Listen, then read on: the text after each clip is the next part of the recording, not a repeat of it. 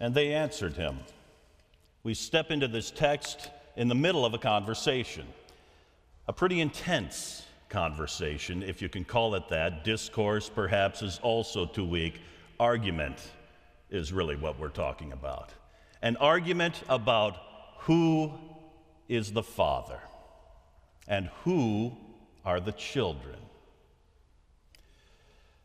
John chapter 8 is one of the most intense portions of Scripture. In it, we hear about the scribes and the Pharisees coming to Jesus, the woman caught in adultery, and this discourse, better argument, between Jesus and the Jews. But in the midst of the argument are several of the most beloved statements of our Lord I am the light of the world. If the Son sets you free, you are free indeed.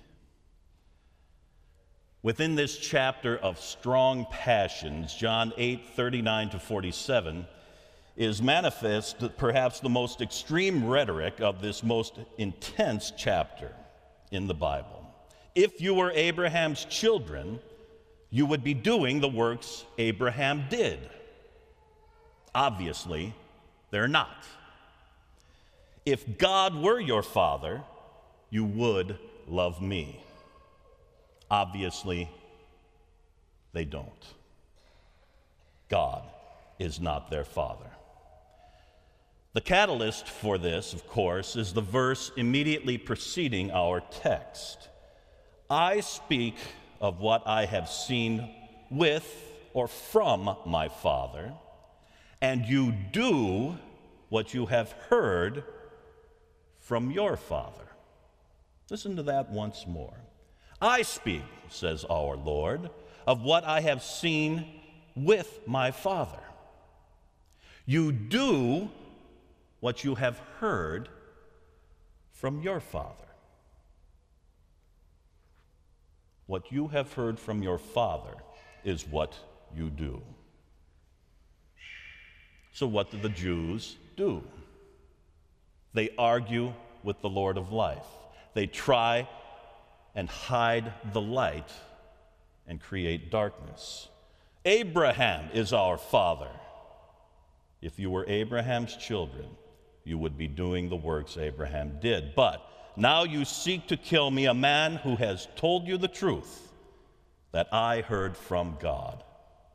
This is not what Abraham did. Years ago, you're probably familiar with the statistics. The Pew Research Group put out their results of an extensive survey of Americans, and the amazing result was that, unlike most Western developed nations, 90% of Americans believe in God. In God we trust. But like good Lutherans, we like to ask the next question What does this mean? What God? Jesus gives the answer My Father. And within the context of this chapter, we have repeated statements of the relationship of God the Son and God the Father. The first and second persons of the Holy Trinity, as the Lord says over and over, I am, I am, I am. And Abraham's children, unlike Abraham, who looked forward to Christ, trusted in him, and had that faith credited to him as righteousness, these supposed sons and daughters of Abraham try to kill him, to reject him. So Jesus batters them with questions. Why do you not understand what I say? It's very simple. It is because you cannot bear to hear my word. You are of your father, the devil, and your will is to do your father's desires. No wonder they tried to kill him. Which one of you convicts me of sin? He continues. If I tell the truth, why do you not believe me? Whoever, is of God, hears the words of God. The reason why you do not hear them is that you are not of God. Could it be any plainer? The gauntlet has been laid down. The Lord says, You are not Abraham's children. Abraham's children believe in me, in Jesus.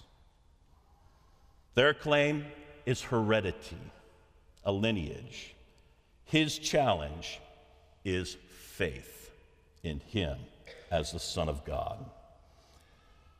It is interesting that when you finally invite the president of the Fort Wayne Seminary to preach at the chapel here in St. Louis, that you give him a text that is all law, not one bit of gospel to be found. But in the larger context of our Lord's discourse, there is, there is good news. Even as he unmasks faithless people, like the Jews here, and of course, like each and every one of us here this morning. We have never been enslaved to anyone, they say earlier. How could Jesus not laugh in their face? 400 years in Egypt and you've forgotten? And who's that Roman soldier over there right now? But you are not enslaved. You fool yourselves, and so do we. As an American church historian, I've spent an inordinate amount of my life studying the New England Puritans, and in those years of study, one thing of benefit has come forth. That is a deeper understanding of the nature of hypocrisy we flatten out hypocrisy in our usage in the present time. You call a person a hypocrite, a terrible insult, and you are saying to that person what? You are purposefully lying. You are presenting yourself as something you are not in order to fool other people. But our Puritan friends had another sense of that marvelous word, hypocrite. It was also applied to the person who had succeeded in fooling himself. These folks. We are Abraham's children. We have never been enslaved to anyone. You are enslaved right now. And when we fool ourselves that we are not slaves to sin, the mirror that Jesus puts up before us here condemns us with all possible vigor. And that is why it is good news to look at the larger context of John chapter 8 and the entire discourse. For Jesus also says to these troubled people, these hypocrites, When you have lifted up the Son of Man, then you will know that I am He, and that I do nothing on my own authority, but speak just as the Father taught me. So, what did he speak when he was lifted up? Woman, behold your son. Son, see your mother. New relationships through his suffering and death. I thirst, yes, hunger and thirst for righteousness for the sake of these foolish people. And ultimately, it is finished. It is finished.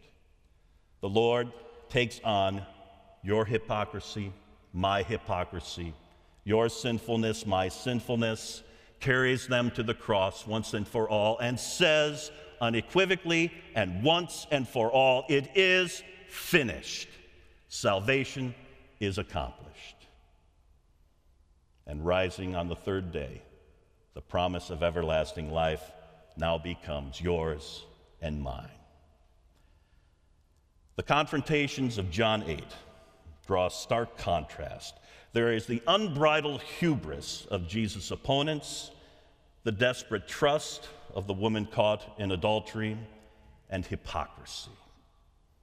In the end, we cling only to Jesus and his word of promise. The Son has set you free from the bondage, from bondage to the devil, and has made you his own dear child. God is your Father. It is finished. You are free. In the name of the Father, and of the Son, and of the Holy Spirit.